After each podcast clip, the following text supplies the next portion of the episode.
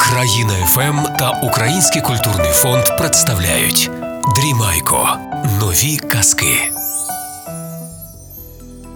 Казка про чорта і царську доньку. От жив собі один дуже сильний і могутній цар. Був у нього палац, в якому було тисяча і одна кімната. Так от тисяча кімнат були вільні з дверима можна заходити, а тисяча перша в самому кінці була замкнена на великий замок. А у царя була донька та красива, розумна, підростала. Коли це царю треба було їхати якусь далеку дорогу, ну, на симпозіум царський, чи що в них там відбувається, чи конференцію. І він дочці наказує: оце на тобі ключ, заховай, хай буде в тебе, він в мене на шиї завжди висить, тепер ти собі сховай. Це ключ від тої останньої кімнати. Тільки не загуби його і не відкривай і нікому не давай. Всюди заходь, все дивись, в ту кімнату не ходи. Добре, каже донька, добре. Поїхав цар, а вона собі там уже сама керує, царює. І цікаво ж їй, вона по кімнатам тим ходить, там, все ж, вона вже все знає за все життя, але ж в неї ключ уже з'явився. І тихенько, тихенько, так же їй захотілося цікавість, так ж замучила, хочеться подивитися, що в тій кімнаті в останній. Ну, думаю, я тільки тако відкрию одним очком подивлюся, батькові не скажу, ніхто знати не буде.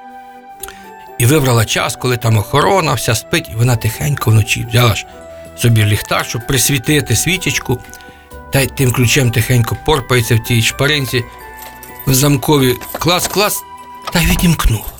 Відчиняє двері, присвічує і бачить, що в цій кімнаті всередині сидить волохатий рогатий чорт і прикутий дванадцятьма ланцюгами, що не може вирватися звідти.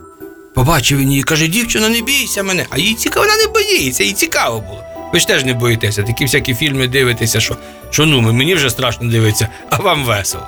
Так і вона, їй цікаво стало. А хто ти, що ти? А він каже, а він їй збрехав, каже, я добрий, добрий принц із сусіднього королівства, то мене тут прикували і перетворили чарівництвом, в таку шкуру мене загорнули. Якби ти мені допомогла визволитися, то я б знов став принцем.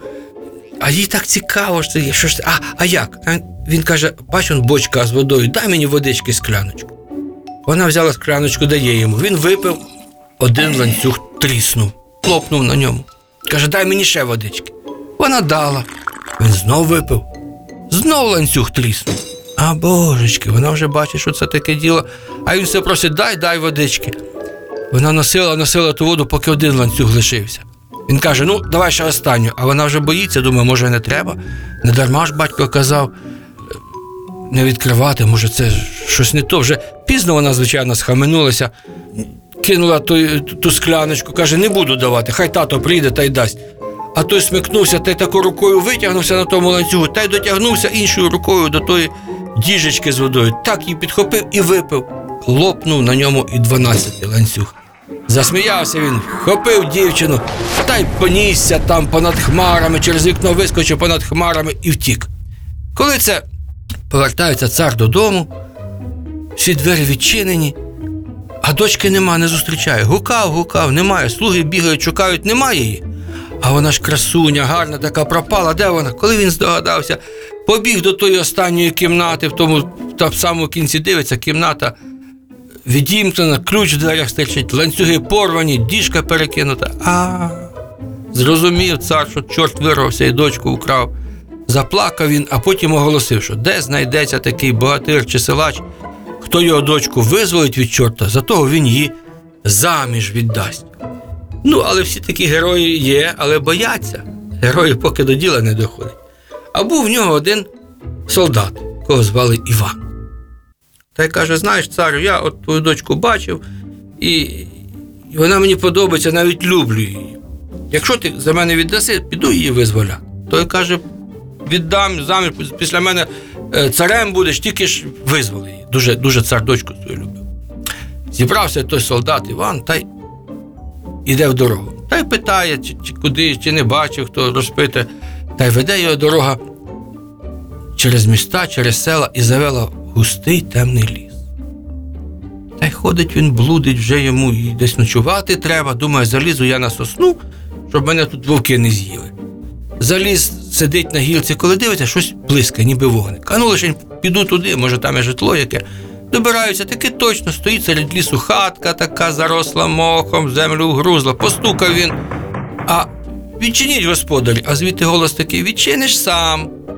Відчиняє, заходить, а там стара така бабця на милицях, на двох таких милицях, хто не знає, це е, ну, паличка така, якою підпираються, коли ходять з двох сторін.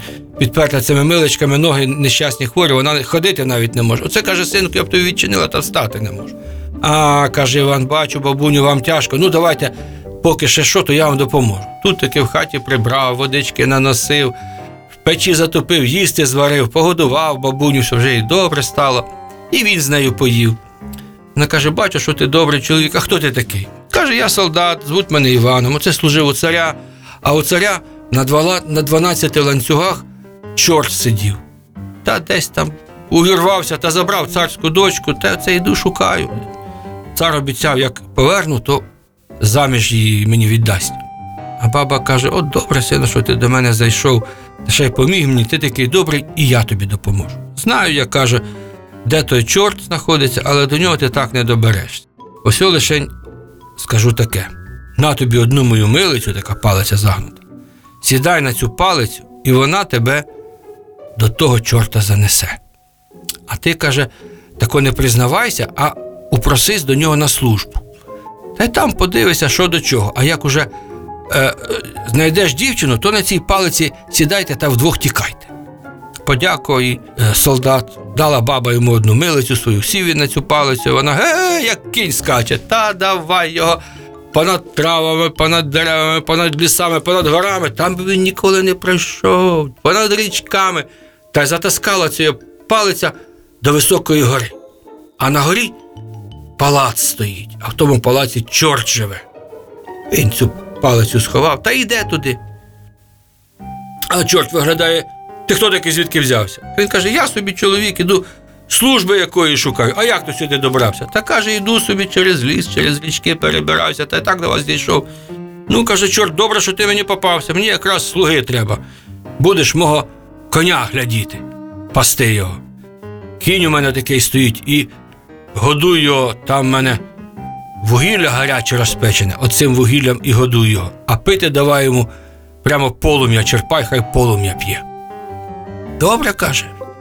Іван, буду служити. Як добре коня мені доглядиш, то я тобі мішок золота дам, каже чорт, а ні, то голову стишу. Погоджуйся, погоджуюсь, каже солдат Іван.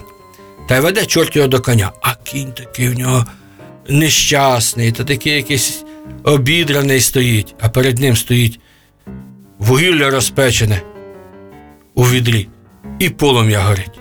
Отак, каже, чорт того вугілля зачерпнув, ківшом в рот коню вкинув вугіль, вогню рукою та й теж йому за. Отак його доглядай. Та й стоїть Іван коло цього коня, думає, жалко ж йому. Набрав того вугілля, а кінь не хоче, голову повертає, а Іван думає, нащо ж йому коню вугілля давати? Взяв те вугілля, водою залив та приніс тому коню водички попити. Той кинувся пити, прихлептався бідний. А той пошурував та й знайшов там мішок із, із пшеницею, дав коню, кінь поїв, та й такий кінь гарний став. І каже кінь Іванові, за те, що ти мене не катував, я тобі допоможу.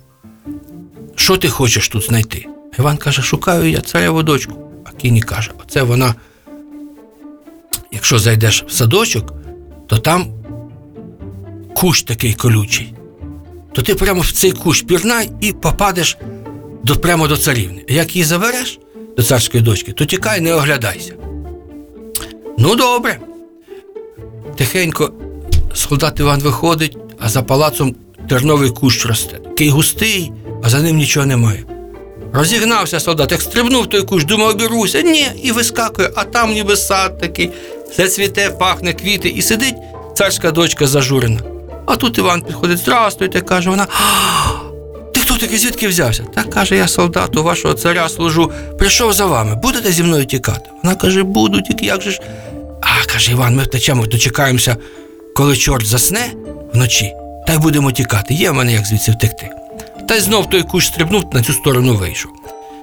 Тут чорт приходить, то що каже, ти коня глядів? Глядів, каже. А чим годував? Так каже, годував розпеченим вугіллям і полум'ям. Добре, каже чорт, добре, так цьому коню треба. Колись ти мене не слухав, тепер за життя будете їсти. Піду я каже спати, а ти чухай мені п'яти, щоб я заснув.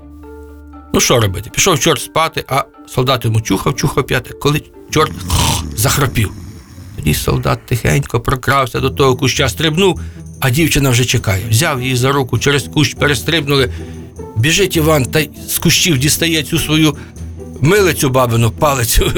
Сів на неї, а вдвох нема як. Він тоді дівчину на руки на цю палицю і поскакала палиця, понесла їх понад травами, понад лісами, понад водою та й прямо до баби до хатинки.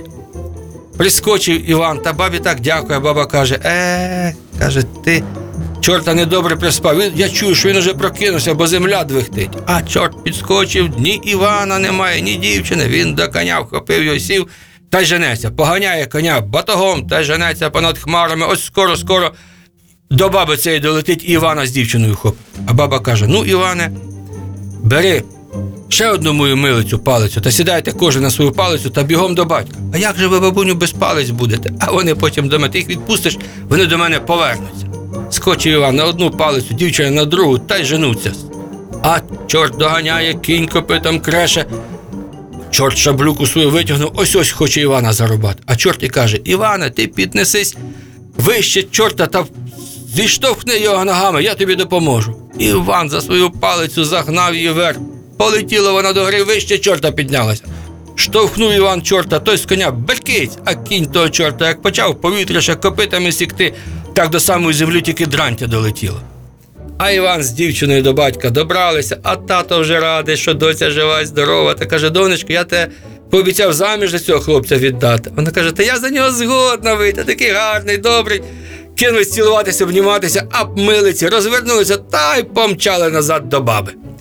Одружилися вони та й живуть щасливо. Вам казочка, мені бублички і язочка.